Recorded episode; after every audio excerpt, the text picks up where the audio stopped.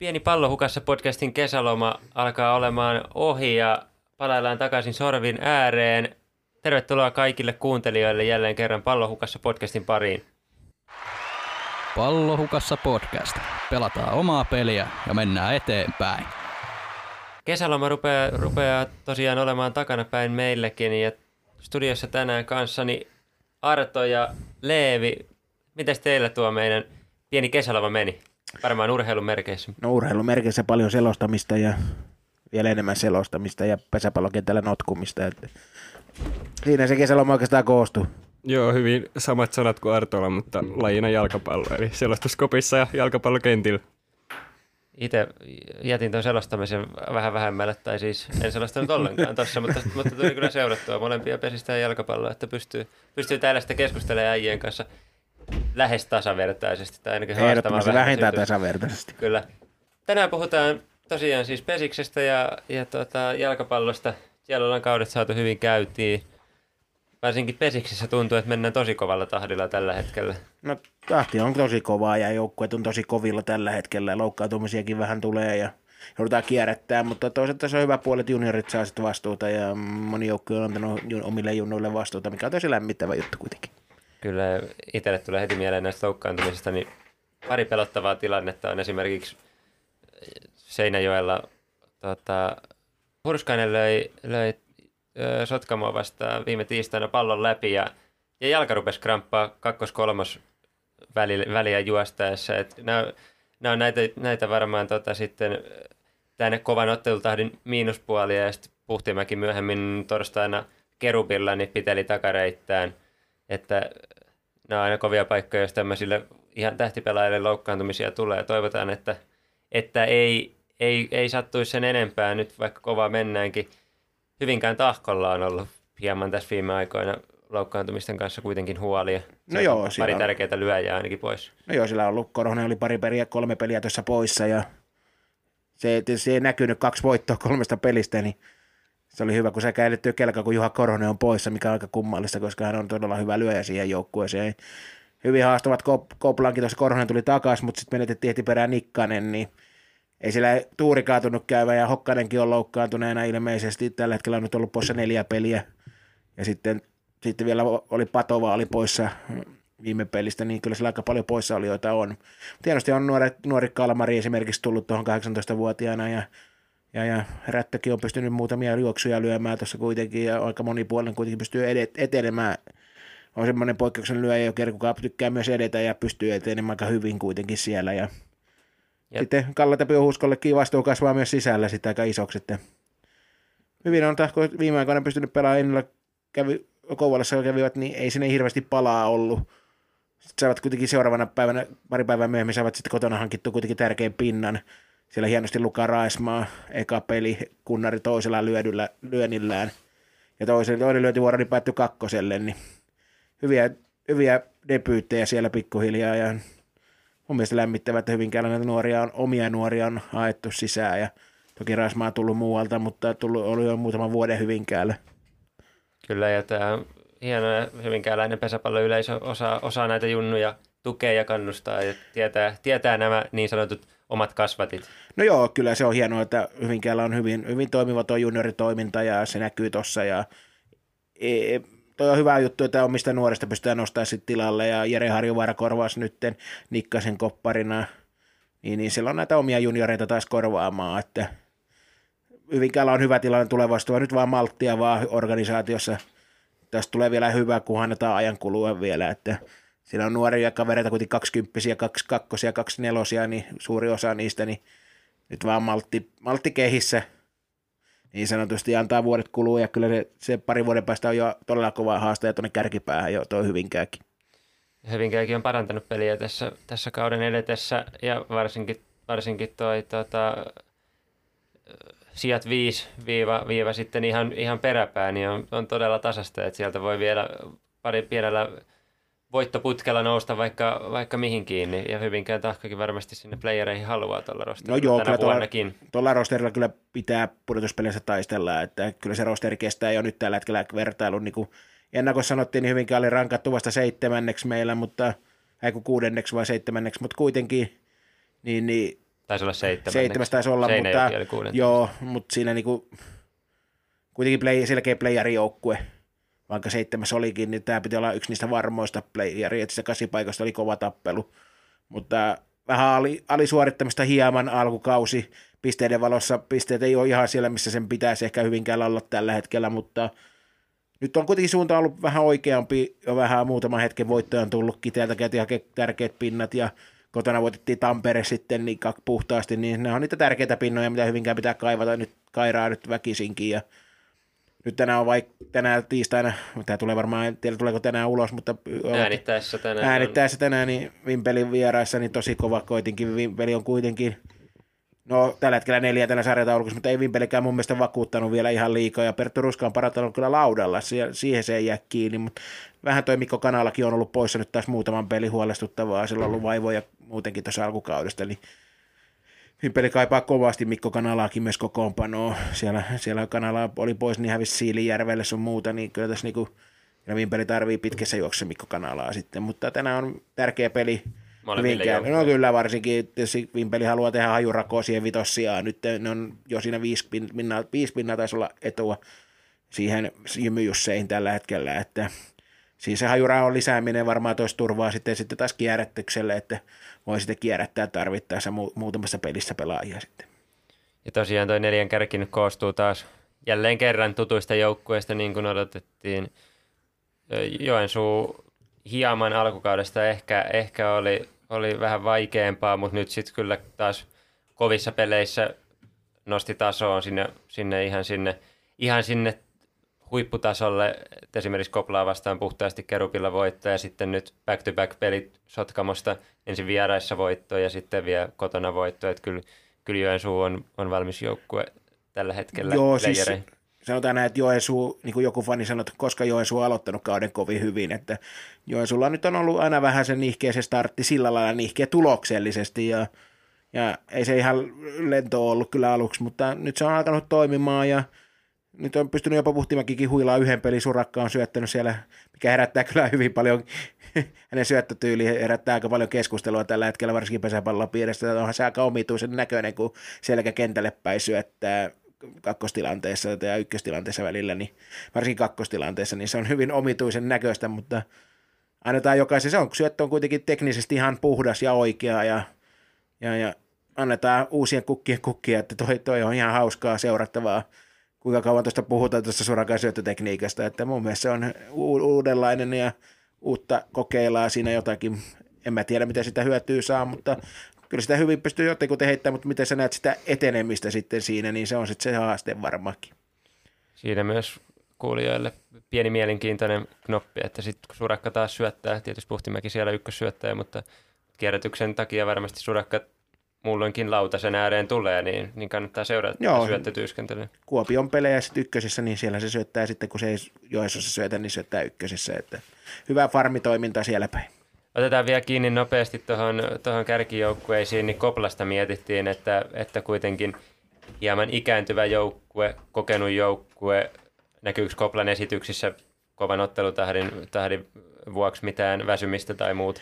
No Koplalla tietysti on tietysti hyvä tilanne, niillä on 15 kaveria siinä rinki, ringissä, ketkä pystyy pelaamaan. Ja tietysti Pesu on ollut loukkaantuneen alkukauden, niin eteniä jokereita ei ole pystynyt hirveästi, mutta kun Iiro Nokkala ei mahu kokoonpanoa aina, niin on sillä ihan hyvä rotaatio siinä mielessä, mutta kyllä tietysti vähän voi huolissaan olla. Tietysti, tuo ulkopeli ei ole vielä ollut ihan minun mielestä semmoista, mitä se mestaruuteen va- vaatisi, toki tässä vaiheessa kautta ei varmaan kenelläkään ole ihan täydellistä toi pelaaminen. Kouvolalla näkee selkeästi, niillä on, voima, niillä on hyvä lyöntiosasto, vähän uhkakuva, jos toi kärki ei toimi jostakin syystä pelissä, niin Koplalla on aika vaikeaa tilanteen tekeminen, että kyllä nyt varsinkin mäen taustalta ja näitä vaaditaan isolla prosentilla kentälle menoja ja jalkoja ei siinä joukkueessa liikaa ole, semmoisia huippujalkoja, siis hyviä etenijöitä on varmasti monia, mutta semmoisia huippujalat, niin sillä on joku, oikeastaan nämä eteniäjokerit ja sitten mäen tausta Lammilla, Lammilla on hyvä vaihtaja, mutta ei ole vielä enää niin, niin nopea kuitenkaan siinä kärjessä, vaikka hyvällä prosentilla edelleen hommia hoitaakin, että edelleen tärkeä ulkopelaaja vielä. Tosi ukkoontunut joukkue pikkuhiljaa, ikää haitari, kun vertasin Kouvolaa ja Hyvinkäätä, niin kyllä on ihan tyystin erilaiset Kouvolan, Kouvolan nuorin pelaaja oli saman ikään, oli 22-vuotias ää, Valtteri Luoma ja sitten seuraava, seuraavaksi nuorin oli 30, että siinä se hyppy Valtteri Luoman jälkeen on aivan hirveä sitten, jos siellä, toki Löppön on 22 kanssa, että siinä, siinä niinku, niin ne kaksi pari nuorta ja sitten 30-35 ikävuoden pelaajia loput, että kokeneista joukkueista ja varmasti vaikea playeri vastusta ja on kenelle tahansa tuommoinen kokenut vielä kohoneen Dahlström. Dahlström on tällä kaudella aika hyvässä tikissä toi lyönti. Niin, niin, niin kyllä toi Kouvola on vaikea voitettava sisäpelin kautta. Jos ne sen sisäpelin saa tukittua, niin sitten on iso mahdollisuus Kouvolaa vastaan, mutta se sisäpeli pitää saada kuriin. Sen verran osallistui, jos otteluohjelmaa selailee, niin sunnuntaina tosiaan aika herkullinen Kouvola ja Joensuun otatus sitten Kouvolassa. Joensuu olisi parempi kotiottelussa, mutta nyt pelataan Kouvolassa.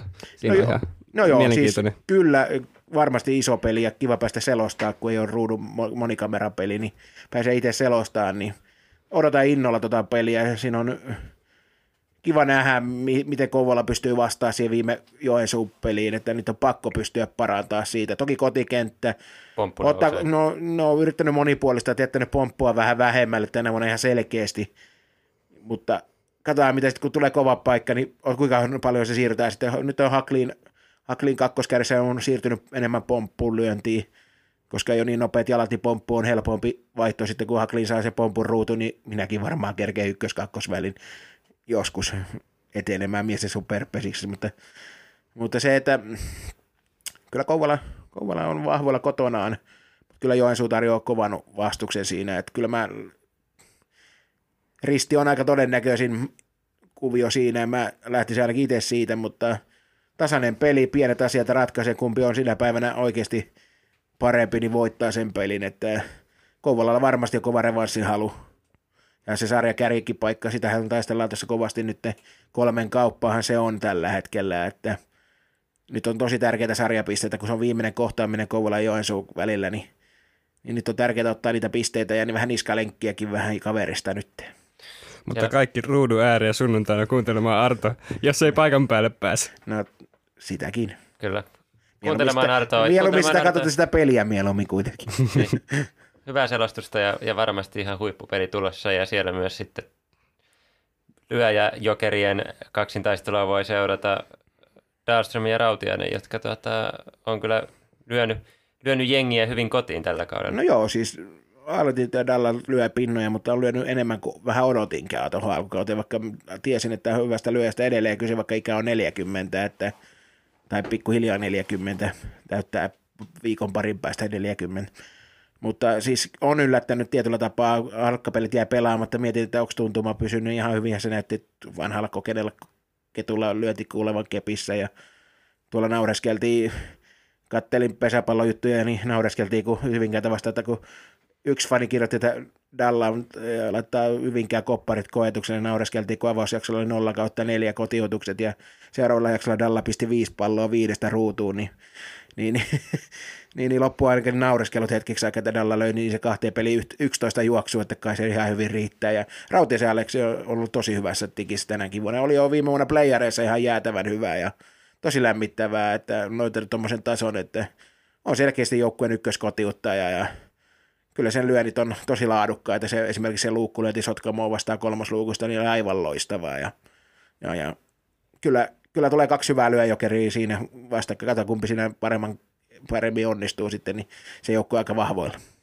Se nähdään siis, siis sunnuntaina, kun, kun Joensuu vierailee Kouvolan pallonlyöjien vieraana Ko- Kouvolassa, mutta jos puhutaan vielä lyöjistä, niin, niin Koskenkorvan urheilijoiden Patrick Wallsteen aivan käsittämättömässä vireessä tällä hetkellä. Aivan huikea, huikeassa vireessä. Viime vuonna jo teki huikea määrä jo lyötyjä juoksia, mutta tällä hetkellä on vielä huikeammassa tahdissa, että Patrick Falstenilla on tilipäivä tiedossa, mitä pesäpallossa voi tienata, niin nyt on tilipäivä tulossa, että sopimus on katkolla.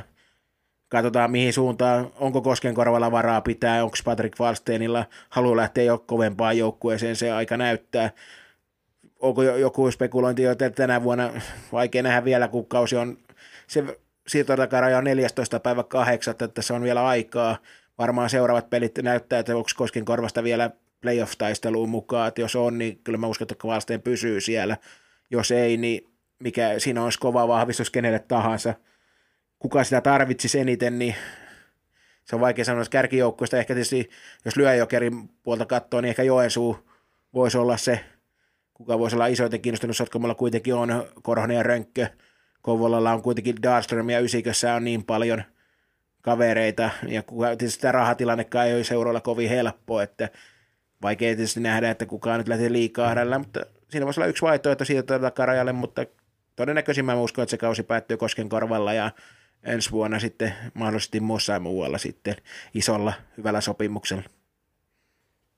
Sitten mua kiinnostaisi kauheasti Järtönkaan puhua Pesiksessä ulkopelistä ja varsinkin tämmöisestä, että pystyisikö, kun mietitään näitä huippu-ulkopelaajia, niin pystyisikö tämmöisiä esimerkiksi valittaa tota, vuoden pesäpalloilijaksi kokonaan? No mä, mä pahoin pelkään, että semmoista ei tule ikinä käymään, mutta se, että kun katsoo jotain, ketä on sitä saanut, niin ne on aika monipuolisia kavereita. Tuolla on aika paljon semmoisia, joita pystyy pelaamaan sisään että ulkopeliä kovalla tasolla. Toki noin huippu-ulkopelaajat, kuten Iiro Kuoset, sun kumppanit, on aivan huikeita, tärkeitä pelaajia joukkueelle. Mutta jostakin syystä tuntuu, että se arvostus sillä lailla vuoden pesäpalloliksi on hankala, jos sisäpelissä ei ole roolia. Että vähän sama kuin lyöjokeritkaan, nyt ei ole hirveän usein voittanut myöskään vuoden, vuoden pesäpalloletittelijä samasta syystä, että niillä puuttuu taas se ulkopelaaminen, että että ilmeisesti se on vähän tämmöinen yleis, yleispelaajapalkinto, siis kuka on, helve, on hyvä molemmissa, että kyllä, niin kuin, kyllä melkein vuoden pesäpalloiksi sun pitää pelata hyvin ulkona että sisällä. Että harvoin, harvoin tulee semmoista tilanne. Toki jos löytyisi niin maailmasta niin hyvä ulkopelaaja, kuka olisi ihan dominoiva ulkopelaaja koko sarjassa, niin sit voisi ehkä miettiä, mutta harvoin on ollut semmoista ihan dominoivaa ulkopelaajaa kuitenkin. Jos miettii, että onko, onko ulkopeli pelaajat sit, onko ne jotenkin aliarvostettuja tietyllä tapaa, koska, koska nämä ulkopelisuoritukset on, on ihan yhtä voittavia kuin esimerkiksi sisäpeli lyödyt juoksut tai muut. No se on ihan totta, että ainakin mitä tiedän, niin joukkueen sisällä nuo pelaajat on hyvin arvostettuja. Iiro Koosa tekee tärkeää duunia ulkokentällä ja sitten tekee sen perusvarman kopin noston, tai nykyään voi jättää välistä, jos tulee, mutta jos tulee paikka, niin se koppi nousee kyllä varmasti. Ja... Tampereella löi kaksi juoksua. No siis se on hauska puoli, että Iiro Kuosella on kuitenkin semmoinen kohtuu hyvä välilyönti, semmoinen kupperimallinen lyönti, että kyllähän se pystyy lyömään sitten tarvittaessa sen pinnankin sieltä, mutta ei Iiro Kuosa ole koskaan hankittu ensi Joensuuhun lyömään pinnoja, että hänen on tehtävä on tilkitä se etukenttä, ja siinä hän on Suomen parhaimpia, että Onko muuten, onko mitään tilastoja tai lasketaanko ylipäätään pesiksessä tilastoja niin kuin tehdyistä paloista? No valitettavasti en löydä yhtään semmoista luotettavaa ja varm lähdettä, että joukkueet laskee joskus ja niitä lasketaan, mutta ei niitä tilastoida oikein mihinkään. Ja mun mielestä se on sinänsä sääli, koska mun mielestä noin ulkopelaat ansaitsis, hyvät ulkopelaat ansaitsis sen palkinnon. Mä en tiedä, olisi hienoa, jos pesäpallossa muutenkin tuo tilastointi niin on aika puutteellista mun mielestä. Nyt ei näy niinku, voisi tilastoida esimerkiksi turhat tämmöisiä takapaloja, kenestä tulee eniten takapaloja ja mistä niitä tulee niitä paloja. Että tämä tilastointi on aika puutteellista. Kärkilyönnit, ei täällä tilastoida oikeastaan kuin kärkilyönnit, lyödyt, tuodut, ei siinä hirveästi enempää ole. Ulkopeli ei tilastoida käytännössä ollenkaan, muuta kuin arhaitot, vapaat, pääsetyt juoksut, niin, niin eihän ne kerro vielä mitään mun mielestä niin kuin toissijaiset palot kertoo paljon, että kuinka paljon joukkoja tekee vaikka ykkös-kolmosessa paloja takapaloina. Ne on semmoisia isoja juttuja, mitkä vaikuttaa hirveästi peliin, mutta niitä ei missään tilastoida. Niin, niin ne olisi hirveän tärkeää saada laji, että isompi tilastointi, mutta se vaatii sitten rahaa, että siellä joku tilastoisi näitä. Ja meillä on myös kaksi kaveria, ketä tilastoisi, koska kaikki asioita ei varmaan yksin kerkeä siinä pelistä katsomaan. Ja kyllä pesäpallon pitäisi ottaa steppejä eteenpäin tuossa tilastoinnissa varsinkin, ja se olisi meille paljon lisäinfoa, ja kuinka huikeita, huikeita ulkopelaajia meillä oikeasti tuolla kentällä on, ketä ei pakollisesti tiedetä tavallaan, että semmoisia näkymättömiä tähtiä, joukkueen sisällä, että ai mikäs toi, kun eihän se ole lyönyt juoksuja, niin eihän toi ole mikään, mutta se voi olla tuikin tärkeä sitten ulkopelaajana.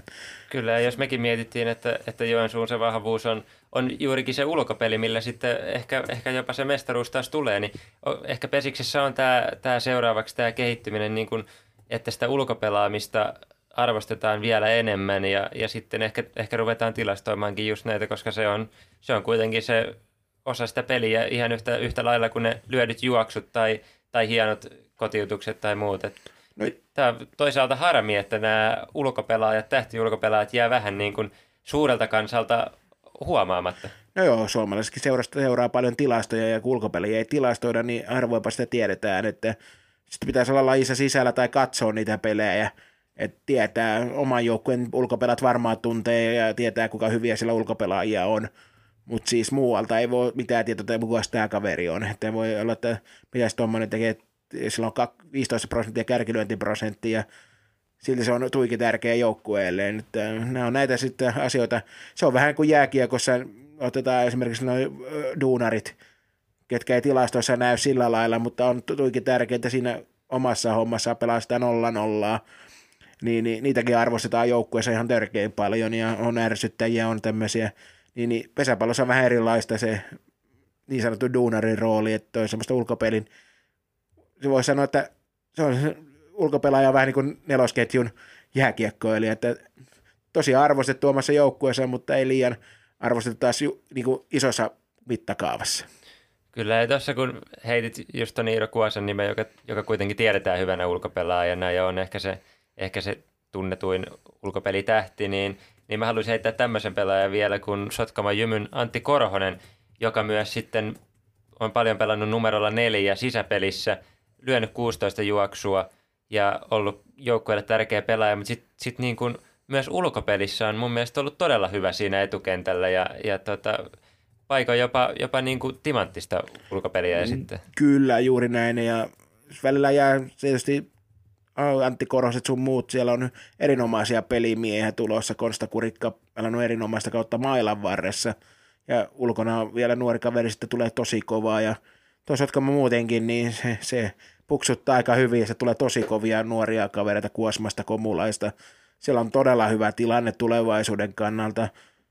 Ja Valsten, Valstenhan kävi siellä ottamassa oppia, että kyllähän tuolla niin kuin monta asiaa on Sotkamolla niin kuin oikein menossa ja, ja, ja toi Korhonen on erittäin hyvä ulkopelaaja, että kyllä niin kuin, näitä ulkopelaajia, niin kuin, siellä on monia semmoisia kavereita, ketkä ansaitsisivat enemmän huomiota, että ketä sitä nyt ottaisi vaikka esimerkiksi, no Severi Lassila, ehdottomasti yksi vimpelissä, kanteva voima ulkopelissä on monet monet vuodet.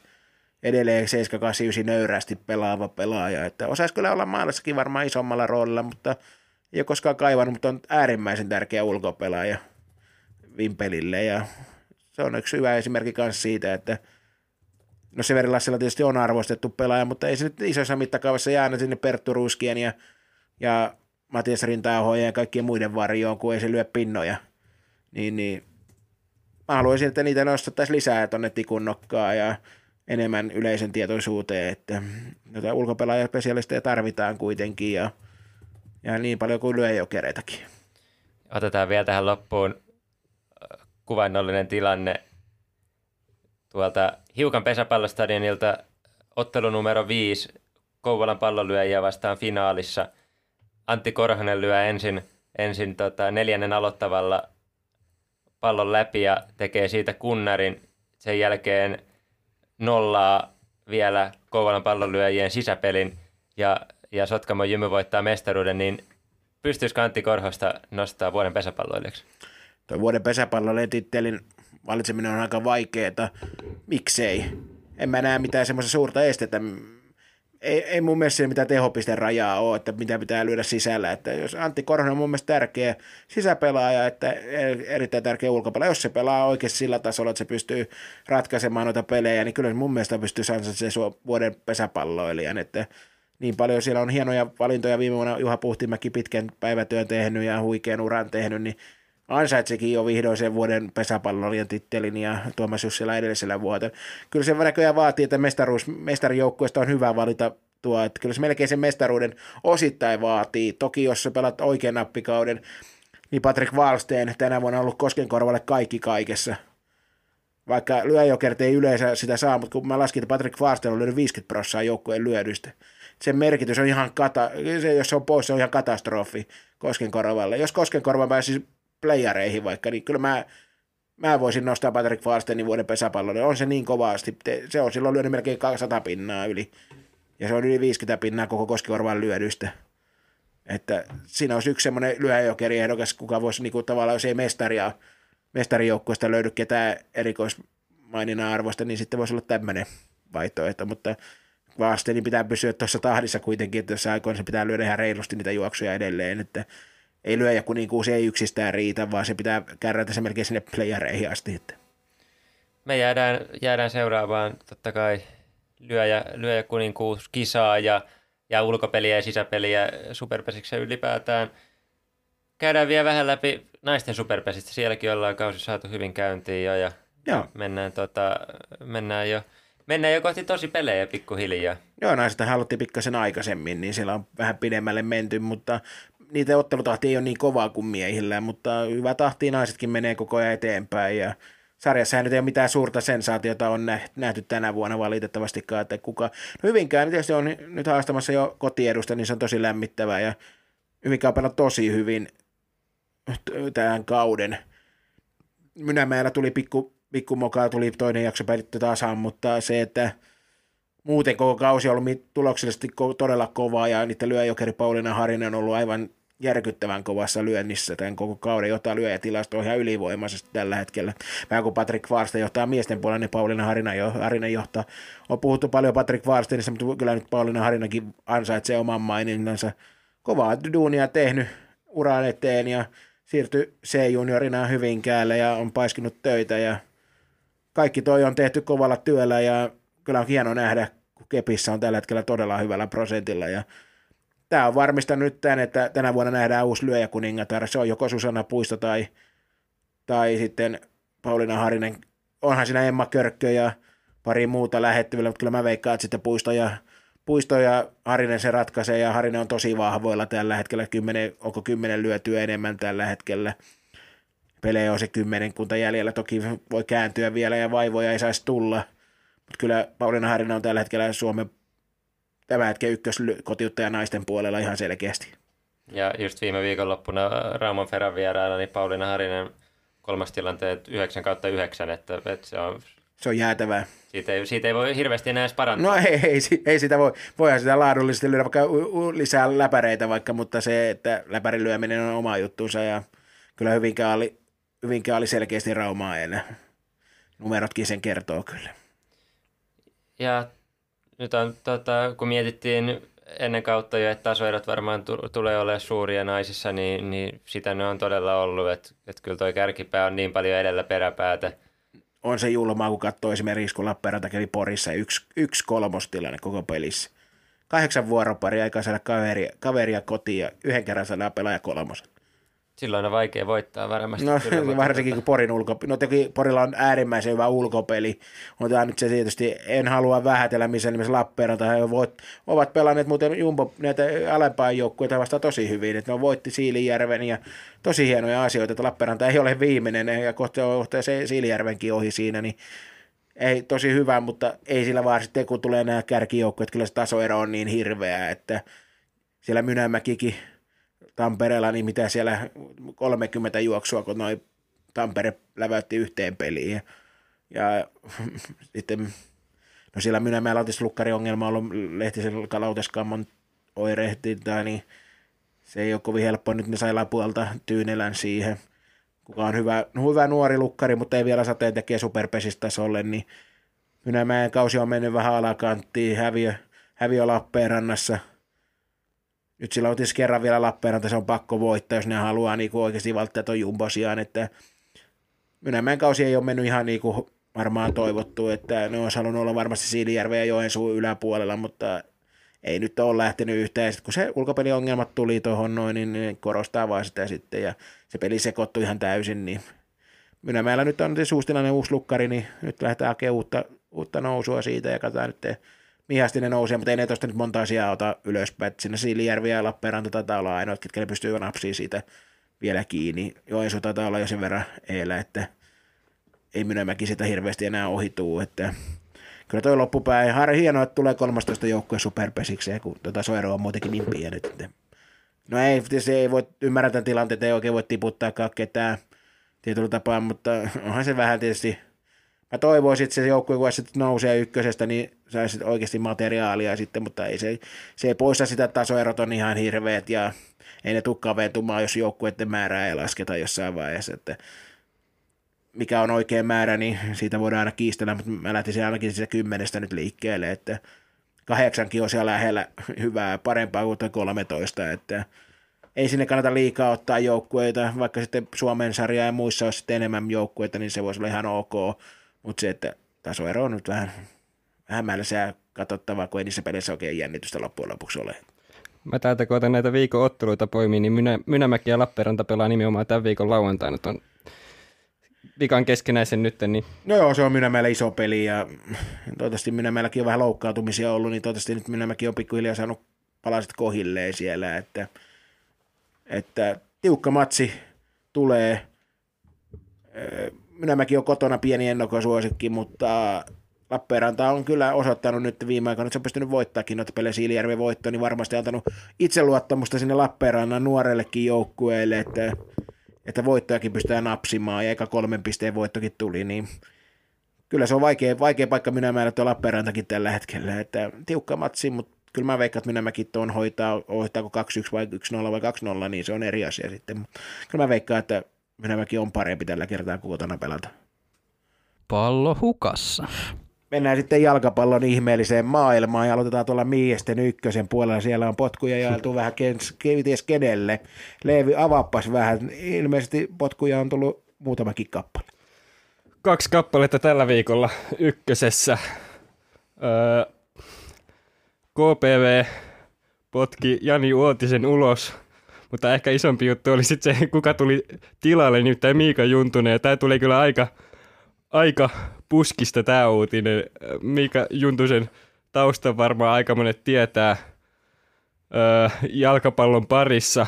Aika värikäs persona, löytyy sitten talousrikoksia ja pelaajien kaltoinkohtelua ja vaikka mitä. Ja nyt sitten, nyt sitten mulle täytenä yllätyksenä, mä en vieläkään oikein niin usko, että onko tämä todellinen uutinen vai ei, mutta siis KPV perämis, peräsimeen öö, kertoi vielä näin, että noiden uotisen potkojen jälkeen oli itse soittanut KPVn suuntaan ja sitä kautta oli homma lähtenyt etenemään, joka aika, aika mielenkiintoinen. Kertoi myöskin ehkä siitä, että oliko KPVllä hirveästi tässä suunnitelmaa tulevaisuuden varalle, kun Uotisen potki pihalle, mutta, mutta siis todella, todella erikoinen, erikoinen nimitys ja mä en niin kuin rehellisesti sanottuna KPVn kannalta näe tässä mitään, mitään hyvää, että, että tota, no, median huomiota tulee ja, ja varmaan joku ne seuraa KPV-peleille lisää, mutta mä en usko, että pidemmän päälle tämä on,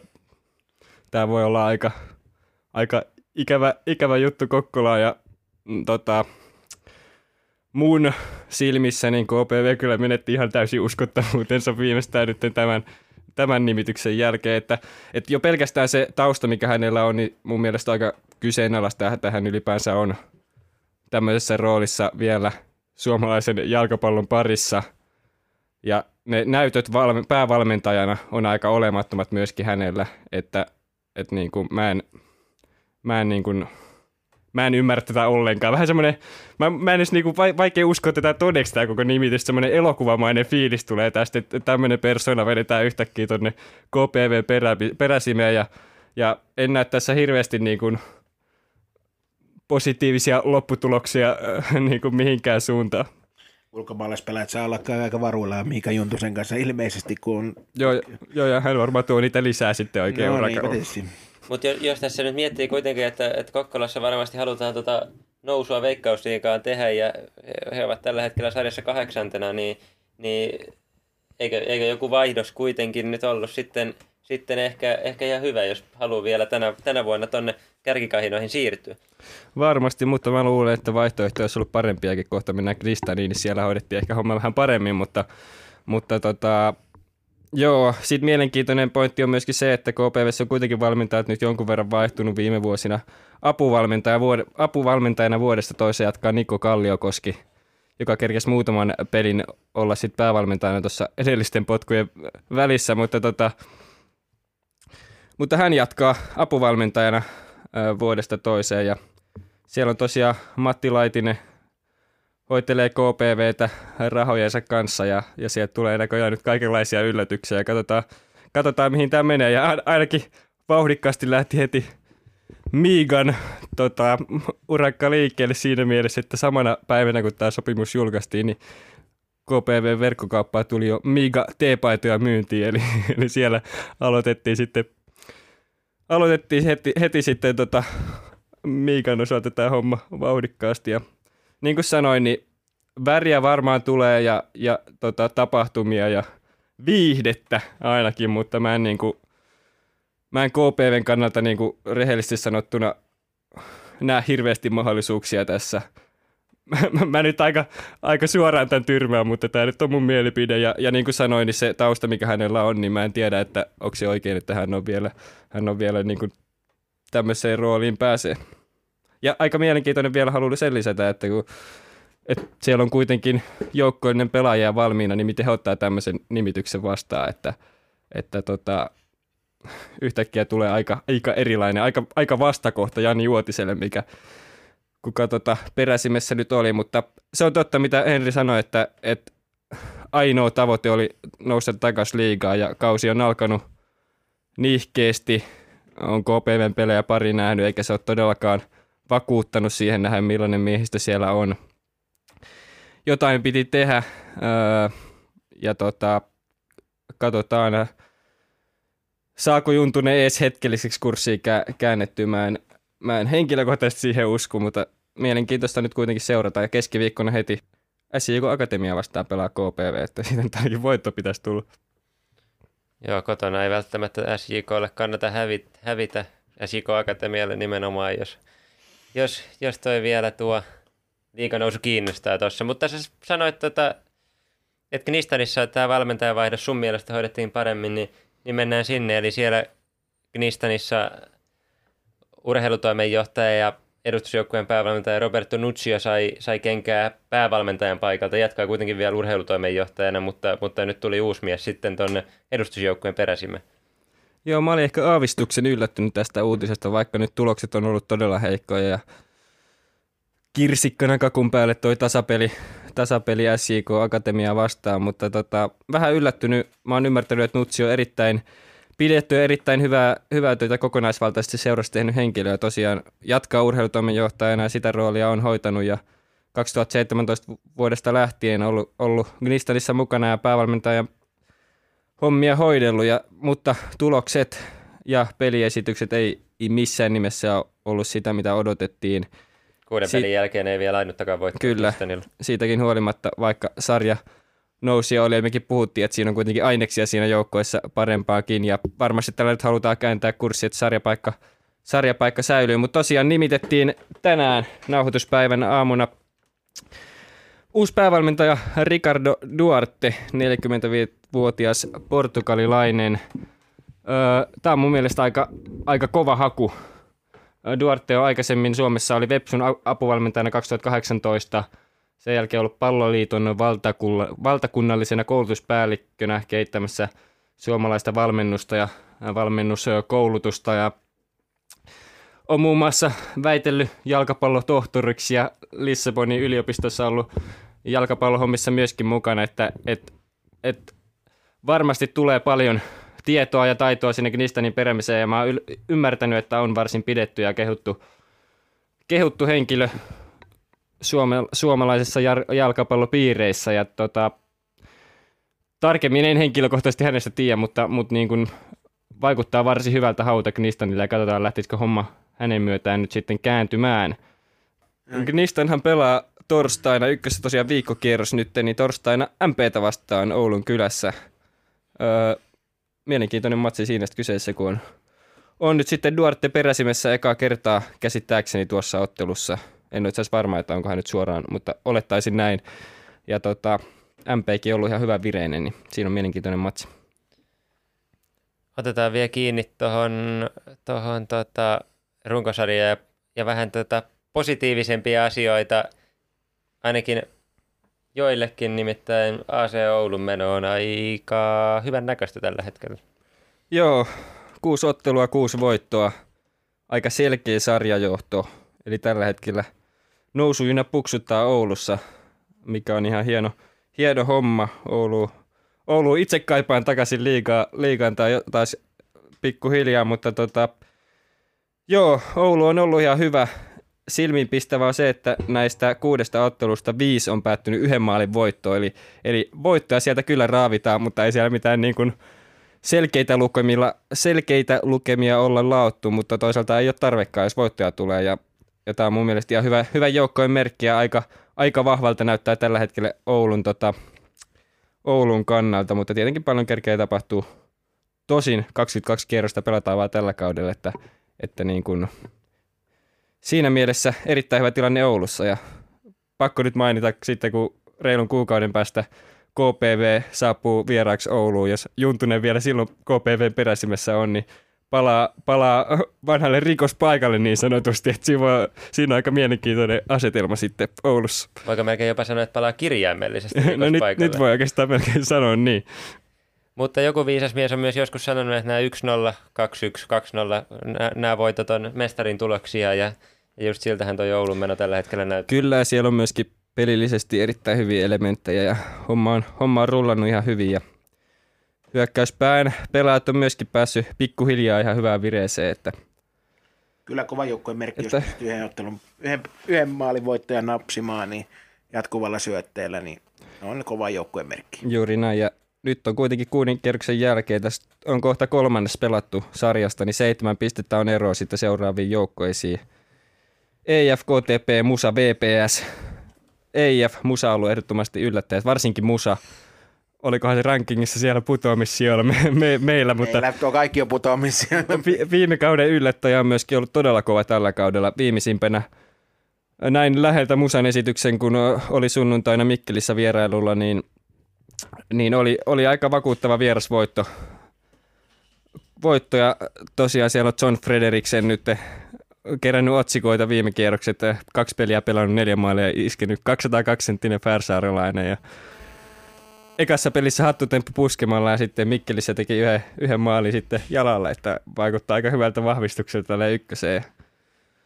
Musa voi olla, Musa voi olla aika, tai on ollut jo aika iso yllättäjä ja ihan hyvältä näyttää heidän meno. VPS on ollut, jos tässä pikaisesti käytetään järjestystä, VPS on ollut mulle pelillisesti ne, mitä on nähnyt, niin aika iso pettymys. Öö, toisaalta nyt tuli KPVstä 4-1 voitto, mä en nähnyt tätä peliä, mutta, mutta se oli aika, aika hyvä työnäyte ja katsotaan, jos kurssi vähän kääntys, kääntys Vaasassa on kuitenkin pisteitä, tai on sijoituksellisesti siinä jaetulla kakkossijalle, että ei siellä mikään hätä siinä mielessä ole, mutta ne, ne peliesitykset on ollut tosi nihkeitä ja vähän semmoinen punainen lanka ollut kadoksissa niissä, mitä on nähnyt.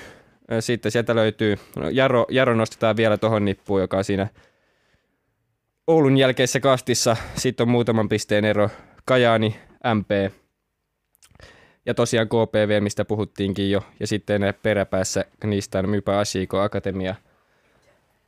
Mypa on pelannut pari peliä, muita vähemmän. Öö, on kuitenkin ilman voittoa siinä Knistanin ja SIK Akatemian kanssa.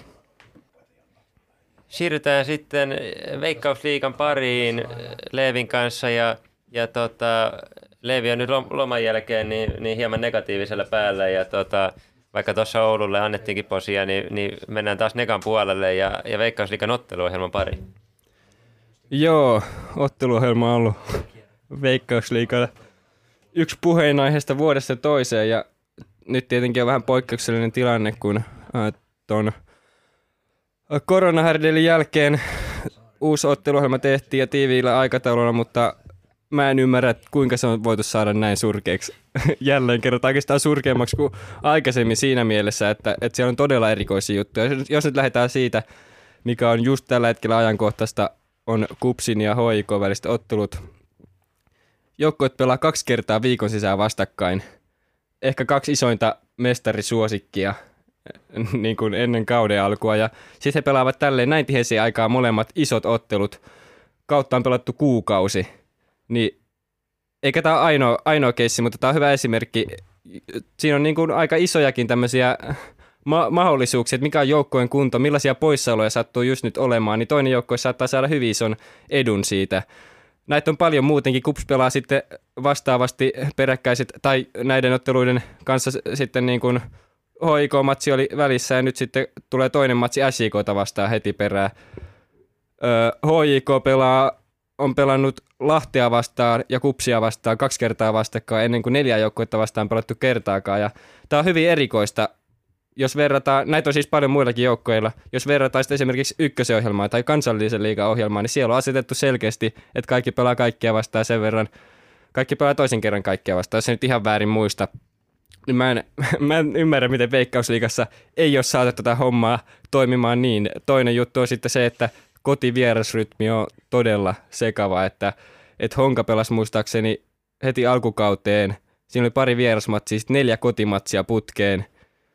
Näitä on tosi paljon muillakin joukkoilla. Interilläkin oli neljän kotimatsin putki tässä tulossa ja vaikka pelataan tiiviiseen tahtiin, niin sitten siellä oli joillekin melkein kuukauden tauko kotimatseissa. Ja, niin ja jos, jos, jos, mietittiin silloin, silloin tota, ennen kauden alkua jo, että tämä ottelutahti tulee olemaan kova tässä, tässä kohtaa nyt koronan takia, kun, kun tota, jouduttiin vähän viivästyttää sarjan alkuun ja tälleen, niin musta tuntuu, että eihän nämä joukkueet pelaa ikinä tässä suunnilleen, että, että viikon välein pelataan. Kun esimerkiksi miesten superpesiksessä niin saattaa olla, että joukkueella on on melkein jopa neljä peliä viikkoa.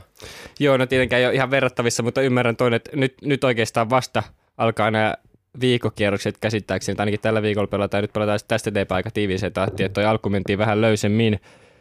Öö, Mutta minkä takia se on näin, jos miettii, että, että Suomessa kesällä ehkä olisi yleisenkin kiva mennä, mennä tuonne lämpimässä kelissä katsoa noita pelejä, kun sitten taas syksyllä toppatakit päällä, niin, se päällä on... Tammelaan, Tammelaan paleleen. Se on hyvä kysymys ja sitten, sitten mikä tässä on myöskin aika hälyttävää mun mielestä, mistä pitäisi niinku, no esimerkiksi tässä on nyt tällä viikolla, kun pelataan HIK Lahti torstaina. Lahti, äh, HIK pelasi Kupsia vastaan viime lauantaina matsin. Lahti pelasi maanantaina tota, Honkaa vastaan. Äh, Lahdella on kaksi välipäivää tässä HIK neljää vastaan Plus ei pelkästään se, vaan sitten Lahti pelaa seuraavan pelinsä jo sunnuntaina. Eli Lahti pelaa tässä kolme peliä viikkoon. Öö, miksei Lahti voinut öö, Lahdella oli yli viikon taukossa taas sitten siinä edell- ennen edellistä peliä. Miksei tätä peliä voinut pelaa siinä jo viikonloppuna aikaisemmin? Nämä on mun mielestä tosi erikoisia juttuja ja kai näihin joihin, jokin, jokin järkevä syy sitten on, mutta mä en, niin kuin, mä en ymmärrä, kun kuitenkin tuossa muut sarjat pystyy tämän fiksusti hoitamaan, niin minkä takia tämä Veikkausliiga-ohjelma on niin vaikea, vaikea aina. Eikä se ole pelkästään tämä vuosi, mutta, mutta niin kuin vuodesta toiseen hyvin erikoisia piirteitä tässä ohjelmassa. Meidän pitää selvittää, kuka tämän otteluohjelma on tehnyt ja pyytää, pyytää se tänne podcastiin vieraaksi, vieraaksi niin voidaan, voidaan tentata häntä sitten tästä, mutta tota, Kyllä, ja sen verran itse asiassa haluan tuohon tarttua, että kun Timo Marjamaa on joissakin yhteyksissä perustellut tätä otteluohjelmaa, kun sitten on aikaisempinakin vuosina puhuttu Veikkausliikan toimitusjohtaja siis, niin hän perustelee ja muutenkin tätä perustellaan aina oikeastaan sille, että, että seurat muodostaa Veikkausliikan hallituksia ja he saavat niin seurat itse tehdä nämä, että seurojen toiveiden mukaan mennään. No siltikin aika hämmästyttävää, että, että joidenkin seurojen toiveita ei pystytä ollenkaan ilmeisestikään toteuttamaan siellä. Oliko ne Mut, TPSllä oli tällä kaudella yksi lauantai-kotipeli? Perjantai-peli, vaikka he olivat ilmeisesti toivoneet niitä, siis tässä alku, alkuperäisessä ohjelmassa silloin talvella – Öö, mutta, mutta se, mikä on tässä vähän erikoista, mä en tiedä tarkemmin, miten tämä homma, homma toimii, mutta, mutta se, mitä noista perusteluista aina kuulee, niin on se, että seurat aina saa esittää toiveita, että milloin he haluaa pelaa ja mikä on heille hyväksi, niin kuka vastaa sitten Veikkausliikan brändistä kokonaisuudessaan, että, että niin kun, jos ei, ei seurata ajattele sitä, että mikä on hyväksi Veikkausliikassa, että voisiko olla esimerkiksi semmoinen säännöllinen – ajankohta. Aina lauantai kello 17 pelattaisiin kolme matsia ja sitten muut pelit rakennettaisiin siihen ympärille. Että Veikkausliigalla olisi mahdollisuus saada sitä niin kuin brändiä ja kiinnostusta ja, ja tota, semmoista rakennettua siihen ympärille.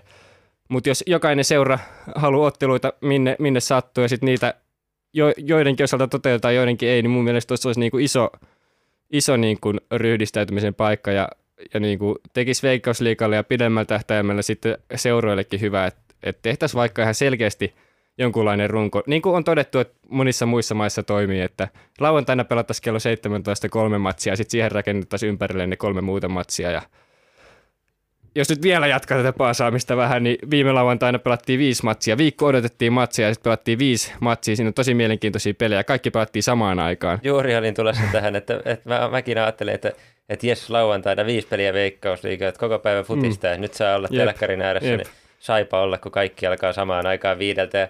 Ja, vaikka siellä oli se niin sanottu kärkimatsi HJK Kups, niin, niin oli siellä muitakin mielenkiintoisia pelejä, joita olisi varmasti halunnut seurata, että, että en, en tiedä mikä logiikka tässä on, että nämä kaikki pelit sitten alkaa samana. En tiedä, kai siihenkin sitten on perusteluita. Se on, veikkauksella on ilmeisesti aika iso osuus näissä pääsponsorina, että, että sijoittaa siihen vakio, vakio aikaa näitä sun muuta, mutta siis en, että niin kuin toikin, toikin sitten häiritsee, että, että niin kuin, että viikko odotetaan pelejä, sitten pelataan niin kuin yhtä lukuottamatta kaikki pelit samaan aikaan pois. Öö, eikä pelkästään, no mun mielestä edes tietenkin veikkausliikaisia pitäisi pystyä porrastamaan, mutta mua häiritsee myöskin se, jos vielä vähän laajennetaan tätä, että, että kun otetaan ykkönen ja viikonloppuna pelattu naisten Suomen mukaan, niin pelattiin yhteensä 11 ottelua lauantaina. Näistä yhdeksän alkoi samalla kellonlyömällä ja kaksi alkoi tuntia aiemmin. Eli yksi mahdollisuus oli, yksi ottelu oli mahdollista katsoa suorana hienosta futispäivästä, niin mun mielestä ei pitäisi olla mahdotonta edes niin kuin näiden sarjojen kesken vähän jotenkin järkätä näitä, mutta edes sarjan sisällä niin, että, että niin kuin toi porrastus on niin kuin yksi, mutta se nyt on yksi osa tätä koko hässäkkää, se ei välttämättä ole se isoin ongelma, mutta, mutta mun mielestä tuossa on niin kuin, toi on ihan omaa jalkaa ampumista toi, miten toi otteluohjelma rakennetaan. Joo, siis se on jännä, kun lajin sisällä ei pystytä tekemään tuommoista, mutta esimerkiksi lajien ulko, niin kuin saman kaupungin joukkueet pystyy sitten tekemään yhteistyötä, että kyllä tuossa nyt on varmasti joka lajilla katsomisen paikka, myös, myös rakkaalla pesäpallolla myös, ja noita kellon lyömiä, että saisi useamman liveen niin kuin yhtä aikaan niin kuin eri aikoihin, että pystyisi katsomaan vaikka kolmekin peliä, pystyisi hyvinkin samaa päivää ympäämään eri kellonajoille, että Kyllä, kyllä, ja toi sitten vielä niin kuin korostuu jalkapallossa, kun pelejä pelataan harvemmin lähtökohtaisesti kerran Joo. viikossa, niin se, se vielä korostuu siinä se, että että jos pelataan kaikki pelit samaan aikaan, niin sitten, sitten ei pysty suorana niitä katsomaan. Mutta ehkä tämä nyt tästä tällä kertaa. Hyvä, kun on positiivisella mielellä tänään. paluu, paluu tota arkeen. Joo, kyllä erittäin rentouttava loman takana näköjään. Myös Veikkausliigassa pari valmentajan vaihdosta tapahtunut. Kerro mulle Leivi nopeasti näistä. Joo, IFK vaihto valmentajaa Tortoodeseen lähti ja sitten äh, Kiini Kankkunen kaksikko, jotka on ollut valmennuksessa aiemminkin mukana, niin ottaa, ottaa homman haltuun. Äh, tätä nyt on keretty tässä jo käsitellä, tästä on jo pari viikkoa aikaa, mutta se oli tosiaan, tosiaan kans omanlaisensa lähtö, että kolmen pelin jälkeen sai Tortoudeseen potkut ja kirjoitteli sitten Facebookissa sen jälkeen, että oli, ei jää kaipaamaan IFKn työilmapiiriä, että, että kertoo ehkä vähän siitä, että siellä on ollut taustalla jotain muutakin kuin pelkät peli- peliesitykset tai minkä takia ne peliesitykset sitten on ehkä mennyt tommoseksi, että mulla tulee vähän semmoinen olo, että että siellä on ollut vähän sukset joltain on sinne ristissä ja, ja en mä tiedä, kyllä tässä niinku IFKhan pelannut hyvin nyt sen jälkeen, Ö, ainakin tuloksellisesti, kun toi valmentaja vaihtoi, että on siellä ihan – melkein kärkiporukoissa sarjataulukossa, mutta... Viidentenä mut, tällä hetkellä. Ja, ja, se peli oli aika hirveän näköistä ennen kuin nämä potkut tuli, mutta, mutta tota, se on se on myös mielenkiintoinen kuvio, miten sitten aina omistajat Kiinassa sun muuta vaikuttaa, niin tota, se on ehkä, ehkä ei nyt mennä siihen syvemmin, mutta se on myös aika mielenkiintoinen toi IFK-kuvio, mutta tällä hetkellä näyttää hyvältä ja siellä on aika niin kuin kunnianhimoiset tavoitteet myöskin ilmeisesti seuran sisällä. Sitten mun, mun yksi kaikkien aikojen lempi maajoukkuepelaaja Jonathan Tintti Johansson niin, niin palaa, palaa takaisin jalkapalloilun pariin niin Suomen kentille. Joo, ja tämä on varmaan TPSkin aika nopeasti potkut anto, oli pelannut Tepsi oikeastaan, vaikkei peli, peli vakuuttanut, niin oli pelannut oikeastaan aika kovin jengiä vastaan, mutta jos siellä on Jonathan Johansson ollut jo nurkan takana kolkuttelemassa, niin ehkä ihan ymmärrettävää, että se siirto aika, aika nopeasti tehdään. Ja nyt otti tosiaan tär- tärkeän voiton Ropsista. Ja en mä tiedä, tämä on kyllä hienoa. Mä en, mä en tiedä millainen valmentaja Johansson on ja kyllähän sitä, se tullaan tässä näkemään varmasti, mutta, mutta ja että onko nimenomaan val, valmennuksille meriteillä tämän paikan saanut vai sitten osittain nimellä, mutta, mutta hienoa, hienoa, että saadaan kotimaisen jalkapallon ta- pariin tämmöisiä nimiä. Toivotaan, että Johansson nimenomaan myöskin näyttää, että ansaitsee paikkansa nimenomaan valmenta, valmentamisosaamisellaan. Ja vähän aiheutti jo kohua tuossa tuossa tota, koronakaranteenista huolimatta, kun oli mukana Rovaniemellä, mutta ei mennä nyt siihen. Jos puhutaan äh, valmentajista tuossa ja tota, Seinäjoella pitäisi olla valmentajakuviot kunnossa ja puitteet kunnossa ja pelaajamateriaali kunnossa, mutta minne ihmeeseen menet SJK tällä hetkellä? Peli ei kulje, vaikka, vaikka pitäisi pitäis kulkea. Joo, ja hälyttävintä tässä se, että keitä vastaan he on pelannut, että nyt heillä vasta oikeastaan alkaa ne kovat pelit, että, että mehän siellä ennakossa puhuttiin silloin, että nostit esiin sen SJKn alkuohjelma, että siinä on mahdollisuus ottaa, ottaa jopa ihan hyvä startti tälle kaudelle, mutta ei. Tuloksellisesti aika hirveetä, eikä se peliesityskään hirveän vakuuttava ole siihen nähdä, millaisia pelaajia siellä on, on käytettävissä. Ja no, Honkavaara, niin kuin puhuttiin, niin hän on kupsissakin aloitti aika vaatimattomasti ja sitten lopulta rakensi mestarijoukkoin ja myöskin kertoi tuossa kaudella, että, että se kolme vuotta menee, että SIKosta rakennetaan mestarijoukkoin, mutta, mutta kyllä nyt hyvänä aika pitää tuolla materiaalilla saada nopeammin niin kuin edes vähän parempia tuloksia aikaa, että, että niin kuin jotenkin tulee vähän olo, että, että onko siellä asiat ikään kuin liian hyvin, että se ilmapiiri on semmoinen, että sitten sieltä puuttuu se semmoinen todellinen tekeminen, tekemisen meininki, että kaikki puitteet on kunnossa ja, ja tota, valmentajasta toiseen niin aivan hirveätä alisuorittamista ja nyt ei niin kuin voi valmentajastakaan niin kuin enää selitellä, että Suomen mestari valmentaa peräsimässä, että, että no annetaan Honsulle aikaa. Toivottavasti Honsulle annetaan aikaa. Artohan nosti tai silloin jo ennakossa esiin, että riittääkö kärsivällisyys. No joo, se pelottaa vielä edelleenkin. Että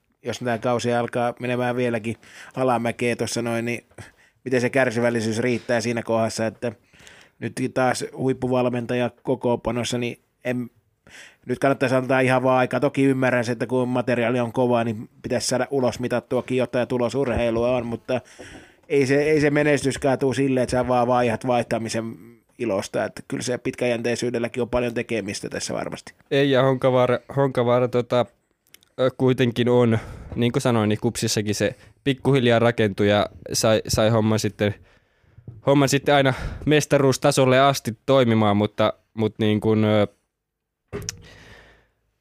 siinä mielessä kyllä tuossa on mahdollisuuksia SIKlla, mutta niin kuin noi toi alkukausi, niin on se nyt, on se nyt niinku huolestuttava siitäkin huolimatta.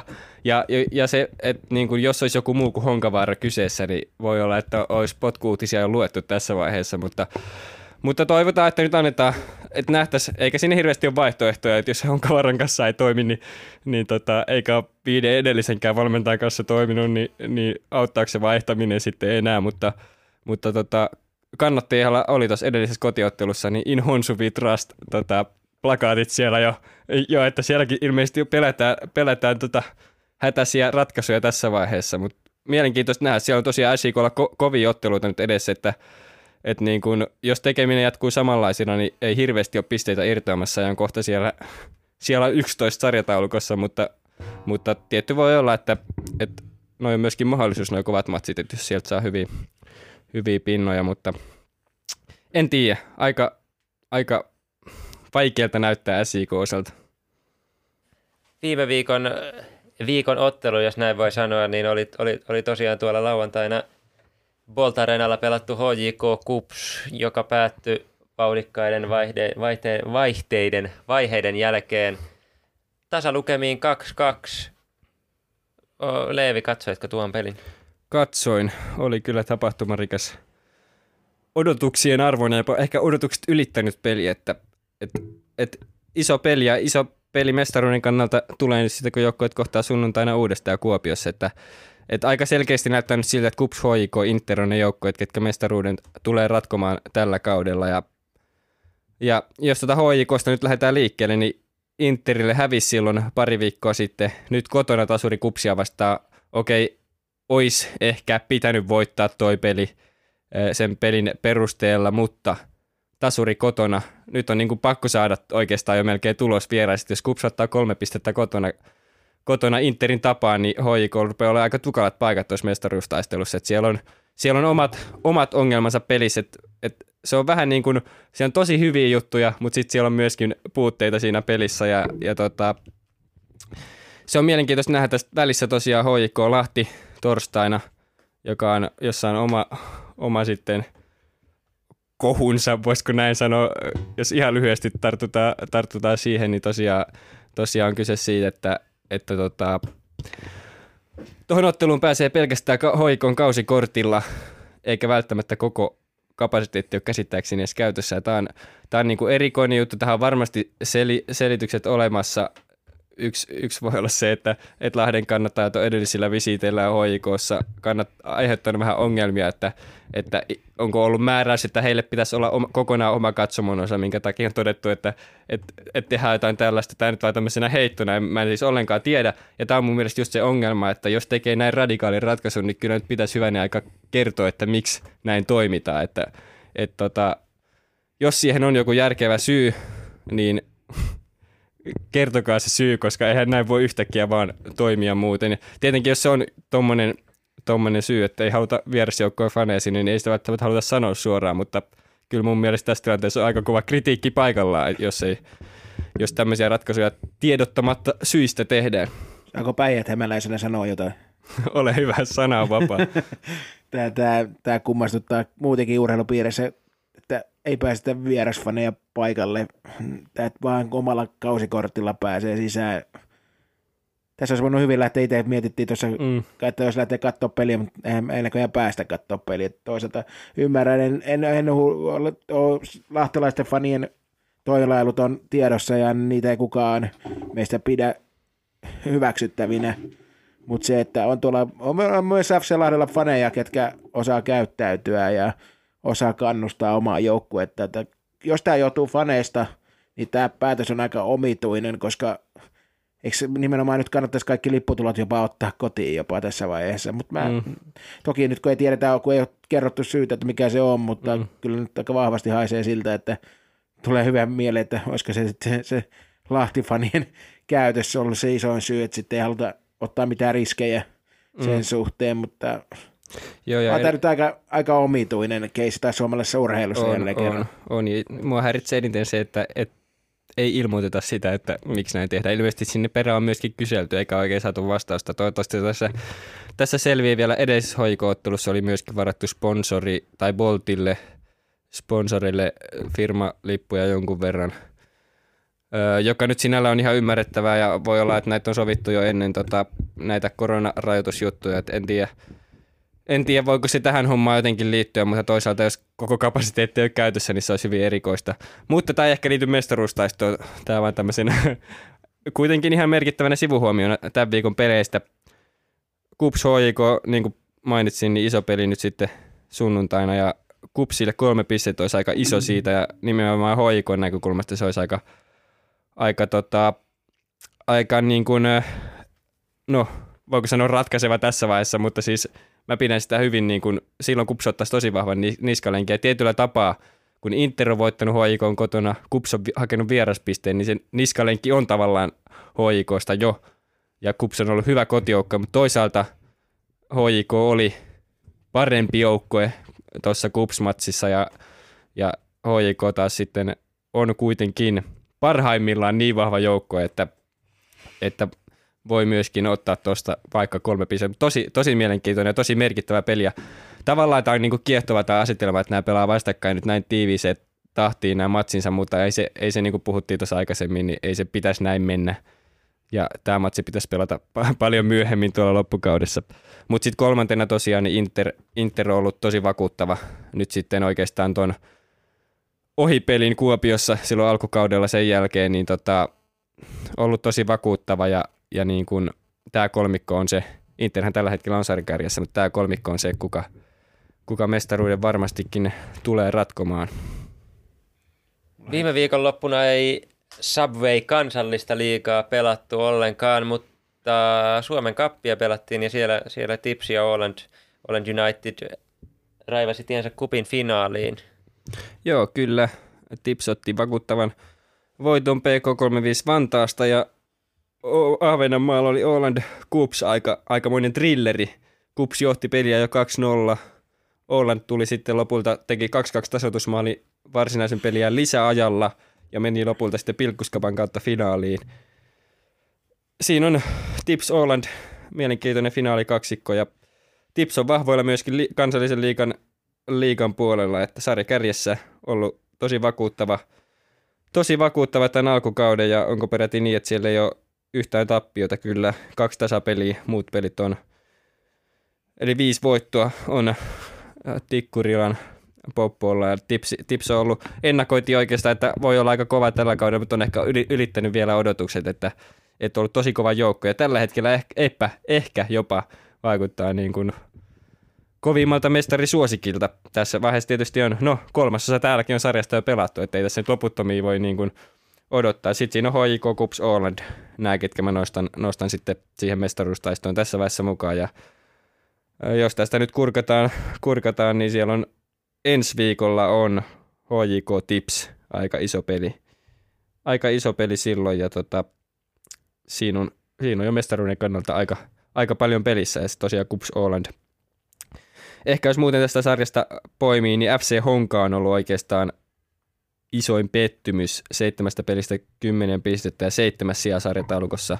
Odotukset oli oikeastaan viime kauden hopeamista listiltä ihan sinne mitalitaistoon, jopa mestaruustaistoon. Mun rankingissa taisi olla kolmas, jos sen nyt väärin muista, mutta, mutta tota, Hongan otteet on ollut, on ollut yllättävän vaisuja. Muuten siinä ei oikeastaan, no PK Helsinki, Helsinki on pikkuhiljaa nyt sitten alku oli tosi vakuuttava ja nyt sitten on tullut, tullut eka tappio, pari tasuria tuohon noin ja on viidennä siellä, mutta on, on ollut se alku, alkukauden yllättäjä sitten taas. TPSn tilanne, jos Veikkausliikan puolella tuli nyt ensimmäinen voitto, voitto niin tota, kansallisessa liigassa on vielä pisettili avaamatta, että seitsemästä pelistä maaliero 1-19 nolla pistettä, niin se on aika, aika ikävän kuulonen saldo. Jypki siinä sitten – Jypkiä vastaan sitten oikeastaan taistelevat siitä, että kumpi tämän karsintapaikan ottaa ja kumpi tippuu suoraan Jypkillä kolme pistettä tuosta heidän keskinäisestä pelistä. Joo, ei seitsemän peli yhdellä maalilla niin hirveästi voittaja tuu. No ei. Sen verran vielä tuohon, tuohon tipsiin täytyy mainita, että heillä hyvää vireeseen näytyy nyt hyökkää Roosa Arjo loukkaantui ja on loppukauden sivussa. Öö, tota, se, on, se on oikeastaan iso menetys, mutta se ei oikeastaan tuloksiin vaikuttanut, että onko nyt pari peliä pelattu sen jälkeen, kun tota, Rosa Arjo on ollut sivussa ja Tips on nämä molemmat voittanut, mutta nyt sitten tällä viikolla, taisi olla eilen, niin tiedotettiin uudesta hankinnasta Tikkurilla, eli Yhdysvalloista tulee hyökkäjä myös sitten vahvistamaan Vanessa Kara, eli Tips on varmaan tota, tässä vaiheessa niin pallohukassa podcastin mestarisuosikki numero yksi. Ja itse asiassa, kun katsotaan tästä tulevan, tai tämän viikonlopun pelit, niin sieltä, sieltä löytyy sitten kärkikamppailu myöskin, eli Tips Kups. Eli Tipsillä on nyt sinne Kups kotiottelu tänä viikonloppuna ja HJK vierastelu seuraavana viikonloppuna, että isoja pelejä jo mestaruuden kannalta ehdottomasti. Pallo hukassa. Näin alkaa Pallo hukassa podcastin yltiöpositiivinen lomalta paluu jakso olla, olla, olla pikkuhiljaa paketissa – Otetaan Hei. vielä tuota, yhteenvetona viikon ottelut miesten veikkausliigasta. Voisi sanoa back-to-back viikonottelu HJK ja Kupsin välillä ensi niin, olla, ollaan nyt positiivisia. Tässä on aika hieno, hieno palloiluviikko edessä. Oho. Oikeastaan molemmissa lajeissa, Mistä mitä tommonen puu, tuu, puuska tänne ne? Ve, tota, futiksessa on ylipäänsä tosi paljon mielenkiintoisia pelejä. Ykkösessä ja Veikkausliigassa pelataan viikko, viikkokierrokset. Ykkösessä tosiaan Miika Juntusen eka matsi ja, ja olettavasti myöskin sitten Gnistani Duarte eka matsi peräsimessä ja, ja tota, siellä on mielenkiintoiset, siellä on derpyjä tiedossa viikolla. Öö, Veikkausliigassa tosiaan iso peli Kups HIK, ehkä se viikon kruunu sitten sunnuntai-iltana. Et niin, kuin, ja niin kuin sanottiin, niin sitten kärkikamppailu löytyy myöskin kansallisesta liigasta Tipsi ja Kupsin välillä. Kyllä, ja miesten superpeseksi tuo, tuo alkujaksossa mainittu, mainittu Kouvalan pallonlyöjät Joensuun mailla, mailla ottelu myös, myös varmasti niin kuin kuukauden, mat, kuukauden ehkä, ehkä jopa ja kuukauden melkein, matsi. Ehkä melkein jopa tämän kuukauden matsi. Ainakin viikon matsi meille, meille ja se mielenkiintoisin peli. Myös siellä haetaan asetelmia. Me alamme kiittelemään kuulijoita. Kiitos Joo, koitetaan, sori kun keskeytin, mutta koitetaan ensi viikolla päästä vähän purkamaan näitä, että mitä, mitä näissä peleissä on tapahtunut. Kyllä, Kyllä me, me, kiit, me kiitämme, kiitämme kuulijoita. Kiitos Arto myös analyyseista. Kiitos. Mun jalkapallo oli tosi vakuuttava tänäänkin. Kyllä, e, tasaisen vahvaa suorittamista. Kyllä. Ja myös Leevillä oli tasaisen vahvaa suorittamista Pesäpallossa. pesäpallossa Virheetön suoritus. Mm. läpi tämän jakson. Ehkä, ehkä Leiviltä pari semmoista taktista väärää siihen pesäpalloon, mutta Jep. se on hyvä, hy- hyvä no, pari. mä, mä olin paitsiossa pari kertaa täältä tasotuksella se. Kyllä, hyvä, hyvä pari linkkua siihen, siihen heti alkujaksoon Leiviltä. Ei vaan, kiitos, kiitos teille ja kiitos, Kiitos, kuulijoille. Kiitoksia. Me palataan taas ensi jaksossa.